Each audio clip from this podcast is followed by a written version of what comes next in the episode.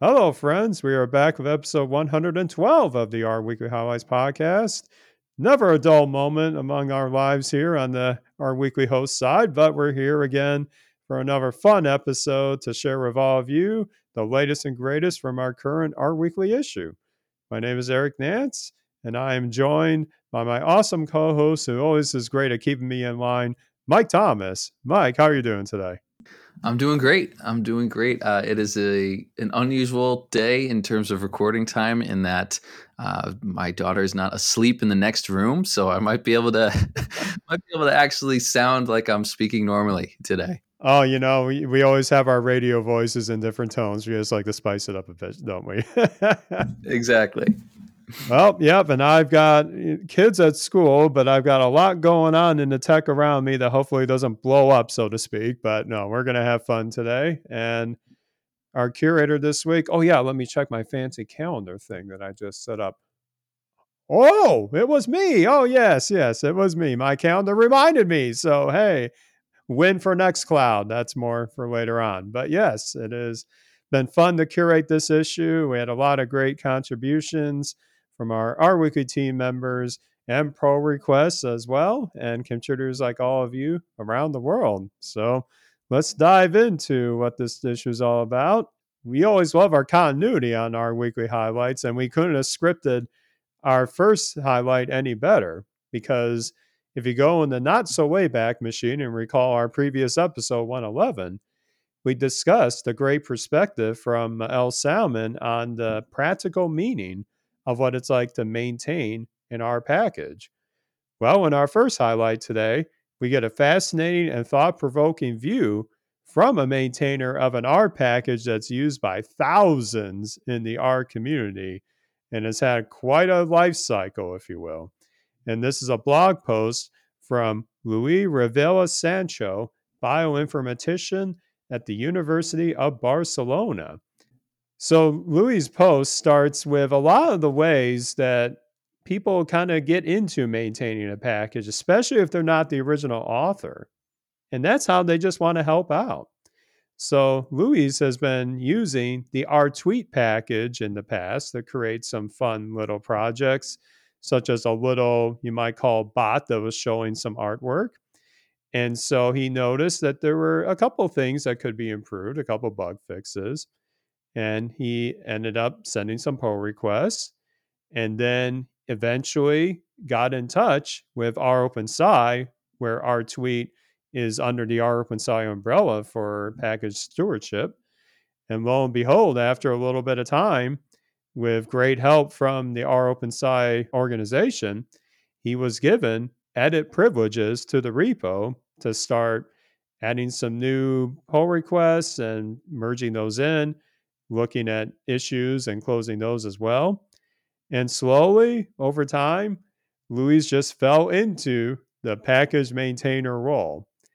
Now, this is where things do get interesting, right? Just like we talked about last week, Louis was now knee deep in trying to manage the community around rtweet itself, i.e., other prospective users that saw a potential issue that are reporting it, or others that were also contributing fixes to the package. So now it's a combination of managing issues, triaging priority in light of one of the biggest changes that Louis has had to deal with with RTweet, and that's the Twitter version 2 API, which has a lot of foundational differences from the version 1 of the API that RTweet has been supporting for a very long time. And so this is not a trivial task. It requires a lot of changes because it's not just URLs that are changing, it's also return structures from the API that are changing. And this is very much a long term, you know, fix to the package update. Well, luckily, he's been getting some interesting perspectives from some very prominent members of the R community, such as Hadley Wickham himself, about ideas to you know, beef up the infrastructure of rtweet to support the version 2 of API and to clean up some, you might say, long-standing issues with the code with the code base. But now, luis just like everyone else, has a day job, has a, a real life, if you will. he's not getting paid to maintain rtweet There's no compensation for this.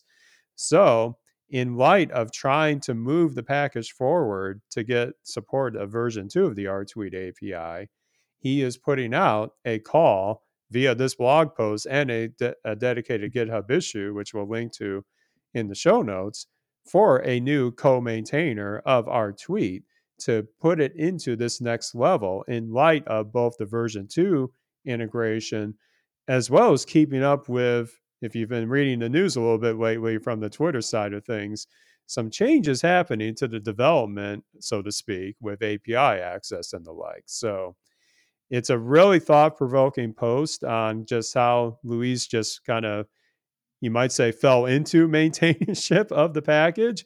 But it's also a great illustration of what we talked about last week.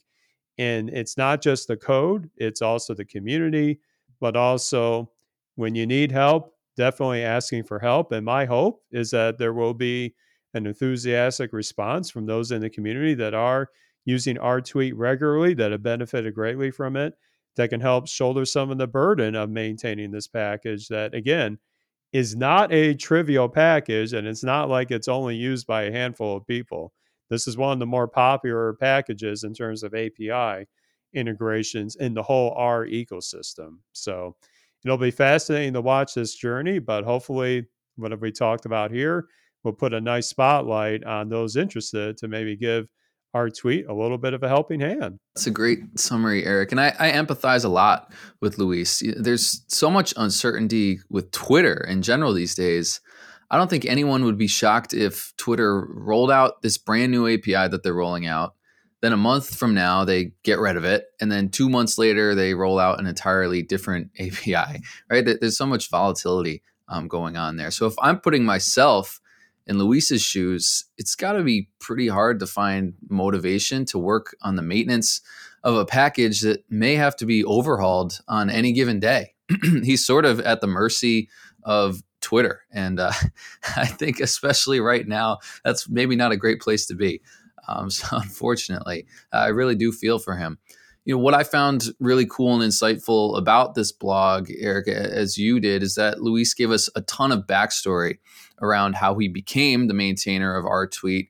You know the ins and outs of others who helped to maintain it and their journey trying to make the package easier to maintain, which resulted in some breaking changes. And I think that's sort of a behind the scenes view of package maintenance that we don't get a lot that we take for granted. Um, and if you've ever used a package from someone who has a, a, buy me a coffee link and you have the means to send them you know the equivalent of a cup of coffee i think it's the very least that you can do i do try to do this um, whenever I find myself checking out a GitHub repo because I'm trying to dig into a package and I, I, you know, it's it's a package that I'm going to be using on this particular project, and I see that they have that link there, and it's it's helping me, right? It's saving me the me time that is much more than the equivalent of, of a cup of coffee um, from, from the value of my time. So it's really the least that I can do. Um, and I think it's a topic, you know, open source maintenance that that we can't talk about enough. I was actually checking out Luis's Mastodon account uh, earlier before we started recording, and he had a re. It's not a uh, a boost, I think, right? It's called when you yes. you uh, repost somebody else's uh, toot, if you will. And it was all about the fact that there's this massively popular JavaScript library right now called core-js, which is suffering a, a, terrible fate because there's a single maintainer who's really struggling to keep up with maintaining the library while also providing for his family at the same time. Um, so it's it's sort of a story that I guess we see over and over, and, I hope that rtweet and other our specific you know open source libraries don't don't suffer the same fate and that we are able to find better ways to improve this systemic problem. So i'll put a link to um, the the i think it's a github issue around the core-js, core-js library which is this really really lengthy uh, post by the maintainer um, which is, is, quite a roller coaster uh, of a read, but maybe interesting for some folks to see how this sort of thing plays out just beyond, you know, the R ecosystem as well across other different uh, programming languages and open source software. You know, I, I have always said that I think the you know Posit slash RStudio model has been incredible. The fact that they are able to pay full time developers to work on open source software um, is a is an awesome model that they have this this sort of hybrid model, and it would be great to see more of that. I know that you know all open source software can't be necessarily company backed but maybe we can come up with some more creative ways to incentivize folks and to reward folks and, and to, to pay them for their time um, working on these packages and we can sort of come together um, as, as, a community to, to support each other it, whether it be financially whether it be uh, just helping out with pull requests things like that helping out with maintenance um, so a really insightful blog post. I appreciate Luis taking the time to to put together all this backstory, all these thoughts, and I hope that someone out there, maybe it's it's somebody listening right now, um, will be willing to to step up and uh, feel moved by his story and and try to help out with the rtweet package going forward.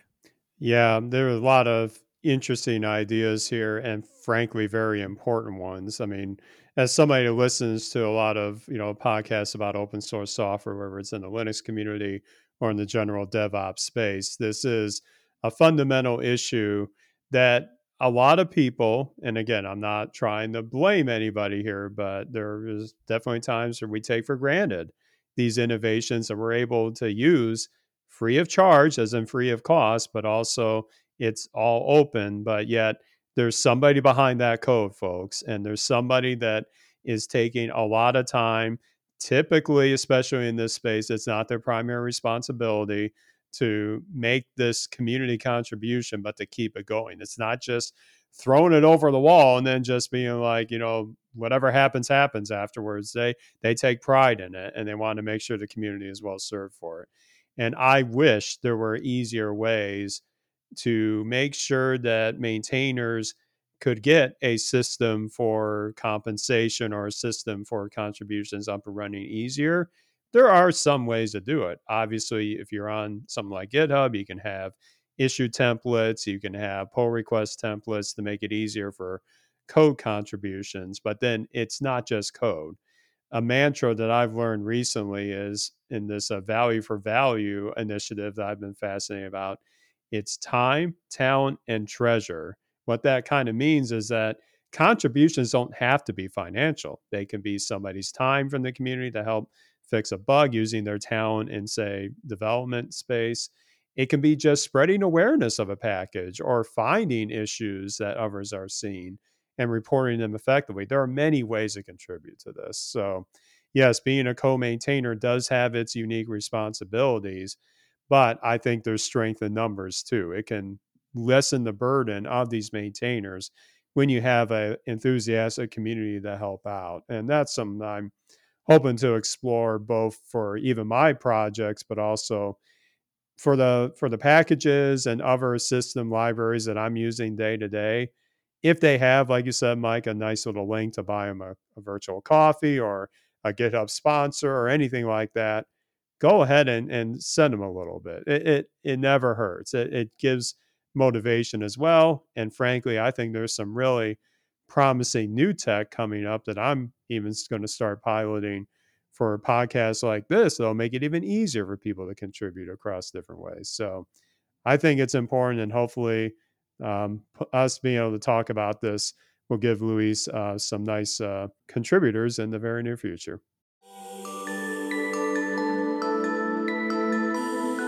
Absolutely. And I think that lends us into our next highlight, which sort of extends the convers- conversation around open source software, right? It sure does. Yes. And if you've been watching the news or hearing the tech news around things like ChatGPT, you know it's been changing the game in a lot of ways. But there's one particular issue that I've seen, and especially those of us that work in a quote unquote regulated industry are definitely paying attention to is that tools like this can give you a really coherent answer. It may sound like a human's really spoken it well, but if you look at the context of the answer, it can be tremendously way off.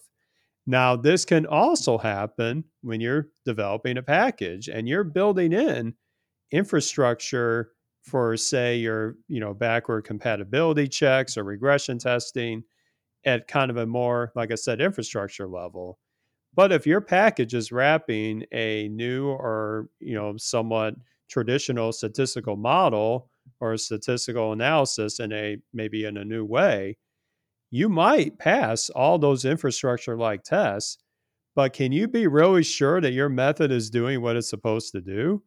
This next blog post for our second highlight from Hugo Gruson, a research software engineer with data.org, puts a nice set of principles for those of us that are writing packages that wrap statistical methodology for some nice starting points for how you can take advantage of the same kind of principle that we often see in CI CD pipelines to check that your package is doing what it's expecting from a statistical point of view. Now, somebody who's a classically trained statistician from way back in the day, I will not tell you how long it was till I got my PhD. That's for another podcast altogether. But I can definitely sympathize with either using a new methodology or, or trying to wrap my head around an existing one and making sure that my stuff, my new code that I'm writing, makes actual sense. So Hugo first starts off in his post by probably the most bang for your buck principle to follow is that if your statistical method that you're building in your package has you might call a reference or a companion version of that methodology, it would be probably wise to build a comparison of that other method in your CI CD pipeline. This can be straightforward or it might not be so straightforward, but it can help you immensely if you start tweaking certain parameters in your algorithm to make sure that what you're tweaking still is somewhat in line with the other proposed uh, companion methodology that you're trying to wrap here. So that is one approach, but you may not always have that reference implementation available. Next, he talks about well, maybe if there's a certain, you might say, logical range of your results, you can think of as an upper and lower bound, you could see that if your algorithm is still producing results that fit into that more sensible range. Maybe you're only supposed to get positive integers out of an algorithm or a positive numeric summary. Or you may be on the other side, maybe a negative set of results. But just to make sure that it's in that tight range, again, this is not something that will immediately tell you from an infrastructure standpoint if your package is working, but this is again tailored towards the methodology. But throughout this post, Hugo does a great job of showing how this can be incorporated into testthat framework, which again is very familiar to package authors for building automated testing in their apps.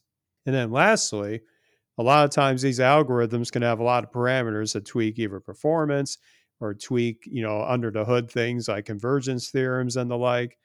Well, you want to make sure that when you're tweaking those, that your output is changing accordingly. So again, uh, Hugo has a great example based with a centroid function of how if you change certain parameters, that it will still work as expected again in a testthat framework. So this is a great, great summary here. And then uh, Hugo concludes with how, yes, automation is huge for us to make sure our packages are not having regressions and they fit, say, CRAN check requirements and the like. But nothing beats peer review as well. And that's where it's not just automation can solve everything. Getting a set of eyes, especially from subject matter experts on the methodology, will pay huge dividends. And one real life example that has just come to fruition as of a few months ago in the statistical modeling space, especially for those of us in the life sciences uh, uh, industry, that has really caused a lot of great positive attention is the new MMRM package for wrapping mixed model repeated measures analysis in R that's taking advantage of new convergence theorems and also giving output that does mimic a certain reference implementation with three letters that we've often had to deal with in our day to day in life sciences. And that is becoming a, a, a, very nice use case of not just automation for the infrastructure, but they have tests that look at the reference implementation and look at are there any divergence Is everything working as expected? It's an interesting model behind that sort of framework that, again, has a whole team behind it, but yet having those checks early on and then repeating those checks every time you make new updates or fix a bug is going to help you both from an infrastructure standpoint as well as a does my statistical analysis actually make sense standpoint? Because you got to have both if you're doing if you're doing anything in this space we have some deep, deep topics today uh, on the, R Weekly highlights. I guess the curator must have been feeling, feeling pretty deep uh, this past week, which is great because this is another fantastic topic that I, I agree deserves a lot of attention and conversation. And, and like you said, there's a movement right now towards open source in industries that have traditionally been somewhat against it or hesitant. Um, you know, particularly your industry, Eric, life sciences, and either uh, even other regulated industries like like finance as, as well. Um, the advantages are, are, easy to spot, right? A richer ecosystem of packages and libraries and extensions, uh, larger community, things like that. But we do have to acknowledge that that some of the users of closed source software may have valid questions about switching to open source. And one of those questions might be how do we know that the results this open source software is producing are, are correct? And as much as we hate to acknowledge it, it is a valid question, um, especially when the stakes are so high. Um, some of the closed source offerings, you know, have things like uh, in the U.S. here SOC 2 uh, compliance, right? And, and, I won't get into to my opinion on the the rigorousness or or lack thereof of some SOC 2 reports that I have seen out in the wild. But it's something, right? To say, hey, you know, this software has been independently reviewed to ensure its statistical correctness, right? Some someone went through that exercise but I guess at the end of the day, the, the conclusion here from Hugo uh, is one that I really strongly agree with. Uh, you know, it's it's not just going to take writing as many unit tests as you possibly can, um, and it's not just saying you know, hey, a million people use this software and they will find the bugs in, in the edge cases, and then we'll fix them, um, or you know, we'll rely only on on peer reviewed publications alone it's going to take all of these things working in concert, I think, to ensure the rigorousness of our open source software that we love. Um, and, and, at the end of the day, I think it's the combination eh, that is miles ahead of what the proprietary software can offer around validity and statistical correctness. Um, and eh, I think just another argument for you know the power of open source software, the power of what we have in the R ecosystem when we all we all work together. Um, so great post by Hugo. Yep, and and it really highlights again some of the initiatives that we're seeing where it's not so much one specific vendor behind say peer review or analysis of these packages that are influential in industries like mine it's a community of us getting together, forming these groups from the ground up so that it's more of a open process and it's a very transparent process as these packages are both being built and being assessed for statistical rigor and making sure that they're doing as expected. So again, I have to draw upon my day job experience here, but with the advent of things like the Pharmaverse for this collection of packages to make clinical reporting much easier, it's being built in the open, but also there's just a lot of attention in the right ways from both the infrastructure side and the statistical review side, making sure that everything is as, as expected. We acknowledge that not every domain can have that amount of attention on it. But as you said, Mike, there was a time not too many years ago where something like this was unheard of. So it can happen no matter how daunting it may seem.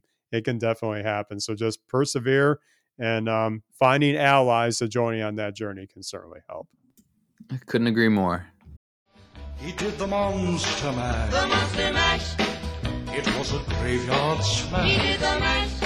Well, sometimes it can seem, like I said, daunting to do all this from the ground up. You might say as daunting as sometimes when my kids are trying to solve a puzzle that just seems like there's no end in sight or when they were really younger trying to solve that little maze that they got in a coloring book or something. Well, who would have thought that in our last high we can combine two of some of my favorite loves here, shiny and puzzle solving, all in one terrific highlight here. And that's where Enrique Hermo has created a shiny app that mimics a monster maze right in shiny itself. Now, again, you can just go to the app directly and, and probably have a good few minutes, if not a few hours, trying to beat your high scores or try to solve the levels. It brings like all the all the joy, nostalgic feelings of a dungeon crawler, and something that's just super easy to work with. So I I was all over this, but uh, Enrique's blog post is just as fascinating, where you start to see the development journey of this app and some of the principles that he's taken, which I think are very helpful no matter what space you're doing in a Shiny app development, some of the logic that he tried to solve here. So I guess this is a console game that Enrique refactored for uh, R and a Shiny app. And this is a, a, type of blog post that we haven't had in a while. And doesn't surprise me in the least bit that this coinc- coincidentally happened to be the issue that you curated, Eric, is that we're getting a nice video game in R and Shiny at the end of this. So I played it. It's super easy, really responsive, actually, for a Shiny app that's hosted on shinyapps.io. And I was playing on my iPhone, which I believe is the preferred device type to, to play the game with. Although I did try it out on desktop and it, it worked just fine. Uh, one thing that I, I love about it is the classic audio um, that Enrique employed. that was an awesome help. touch. I love it. it. It happens when the game boots up, and then I, I think uh, when you when you either win or lose, um, you get a nice little audio uh, kick out. And I think he he employed the help of the Howler R package, which allows Shiny apps to leverage the Howler.js JavaScript library, which provides interactive audio that can be triggered to start or stop playing from the server. And that Howler R package was developed by Ashley Baldry, who seems to have quite a few R packages out there that wrap JavaScript libraries. I I may have went down a rabbit hole checking out his GitHub repositories, and I think we might have mentioned him before on the podcast uh, in somewhat of a similar vein. So it, again, it's it's one of these games I think where you just use uh, the up, left, and right arrows on your keyboard to navigate uh, the maze. And I think there's also buttons that will take you forward, left, and right. Um, if you're, for instance, on your iPhone and, or Android device and you need to uh, click one way or the other. And I forget, is there a name for what those type of games are called where you're just sort of navigating through with left and right and, and up and back arrows? Yeah, I, I I still call them dungeon crawlers, but it was like the old Atari well, I'm going very back machine here. The Atari 2600 game called Adventure. It gave me serious vibes of that and many hours sunk trying to solve the dragon puzzle there. yes, yes. So Enrique ran. Eh, I guess maybe the last thing that I'll, I'll, note, you know, it's a great blog post to read his recap on how he developed it, and he sort of walks you through the GitHub repository as well. If you're interesting interested in, in, in forking it yourself to see how it all works. Um, but he he did have some pretty cool, uh, which was very topical, as you know, Eric. Pretty cool insight to how he initialized a reactive value uh, before the app um, launched to sort of store some store some settings um, for the user before sort of any uh, of the other server side code in the app uh, was was rendered and run. So I thought that was really interesting from a technical shiny perspective. Yeah, actually, well, let's let's dive into that. But I did pick that out. Something I wanted to mention too is that it's a combination of reactive values or reactive val. Um, they both do similar things to have something that your app is going to keep track some kind of state about. And in this app, you definitely need to keep track of state of where the player is moving, where the ghosts or other monsters are, where the where the doors are, and everything like that. So the question is if you have something where multiple processes in the app are going to hit that same common structure, what's the best way to set that up? Reactive values is by far my go-to for that. The other nugget is is that we often use something like observe event in the context of like a button being pressed or some other trigger, right? Well, silly old me never really realized until reading this that you could just have an observe event run at the very beginning of your Shiny app, where instead of you're doing like a typical input dollar sign name of your button click, you just put the word true in there. And then your app, when it runs, says, oh, okay, that's evaluating the true. I'm going to run this. But then it doesn't run again. That is perfect for your initialization step. And why I didn't think of that sooner, I have no idea. But little nuggets like this, this is why I love seeing what people in the Shiny community create, is that there's always some little trick that I never thought about. So between that observe event trick as well as that really cool audio JavaScript library, which as an audio uh, junkie myself, I probably need to leverage that more in my fun apps. That this this was fascinating. So, is it a surprise I put this in the highlight? It better not be if you know me pretty well.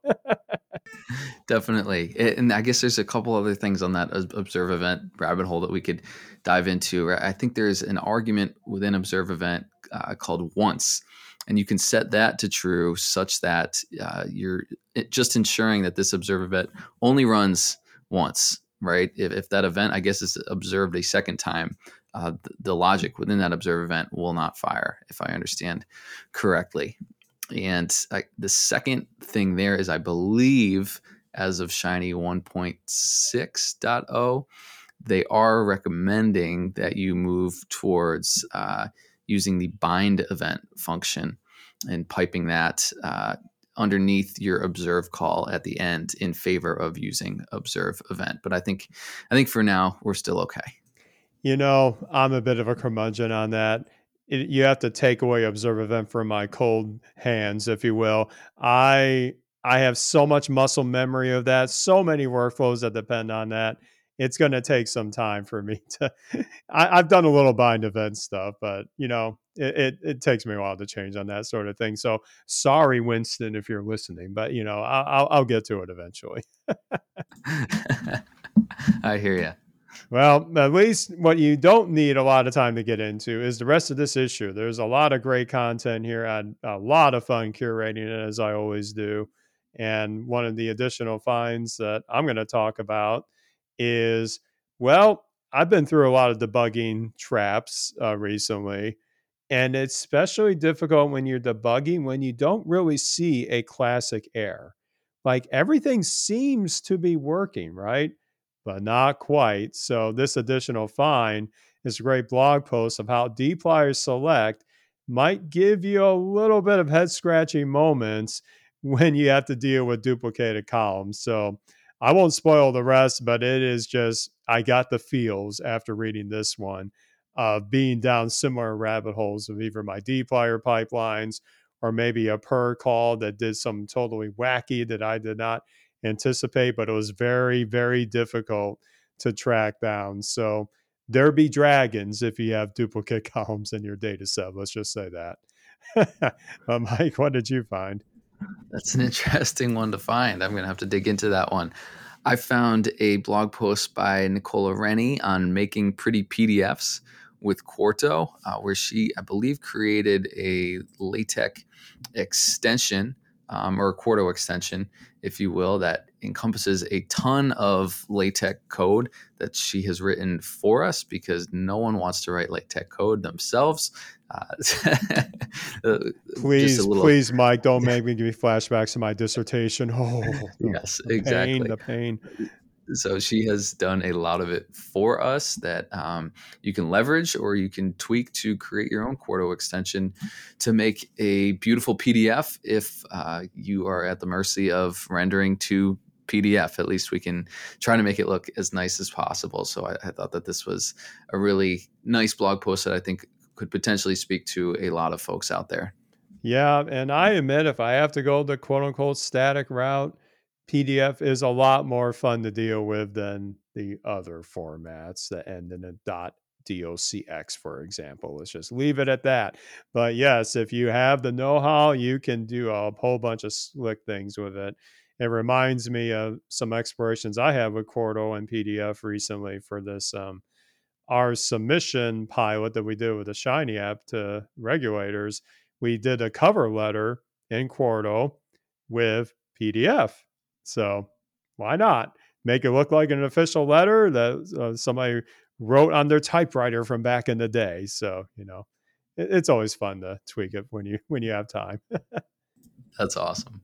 Well, the rest of the issue is just as awesome. So we definitely invite you to check out all the links that are in this current issue. And certainly, as we talked about before, with contributions to open source software in many different ways. Hey, it's the same for podcasting too. We have a lot of ways that you can contribute back. First, we just appreciate you spreading the word out. If you liked our episode, just give us a little shout on Mastodon or Twitter. We'll have that contact information shortly.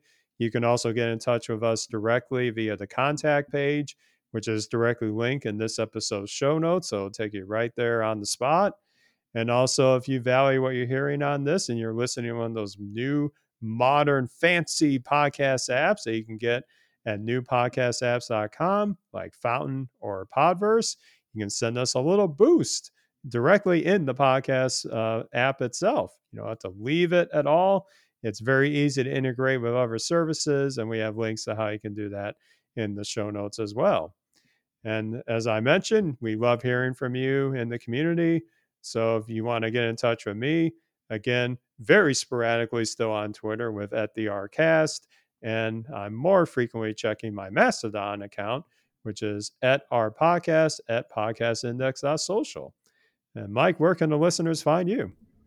Yes, and likewise with uh, respect to Twitter and Mastodon, but on Twitter, Mike underscore Ketchbrook, K E T C H B R O O K, and Mastodon at Mike underscore Thomas at fosstodon.org. And one other plug about the issue itself that um, it was a, a unique opportunity for as of a few days ago that Mike and I could not just team up for a podcast recording, we teamed up on a Shiny app too. So that that app is in the Shiny section of this week's highlight as well. So that was a fascinating way to team up with you. That was a lot of fun. Big, big thanks to Eric for solving a interesting, uh, unique reactive values issue that I was up against, and uh, he came through in the clutch. You know, it's it's the least I can do, man. The least I can do. It was tons of fun. It's great to learn new tricks and use pay it forward, as they say, with tricks I've learned at the day job to get me out of a few jams. So it was great to great to team up on that, and makes me get the itch to do more shiny apps in the open again once uh, things settle down for me. But yeah, in due time, of course. Well, now speaking of time, I got to wrap this episode up of 112 of R Weekly highlights, and we'll be back with episode 113 of R Weekly highlights next week.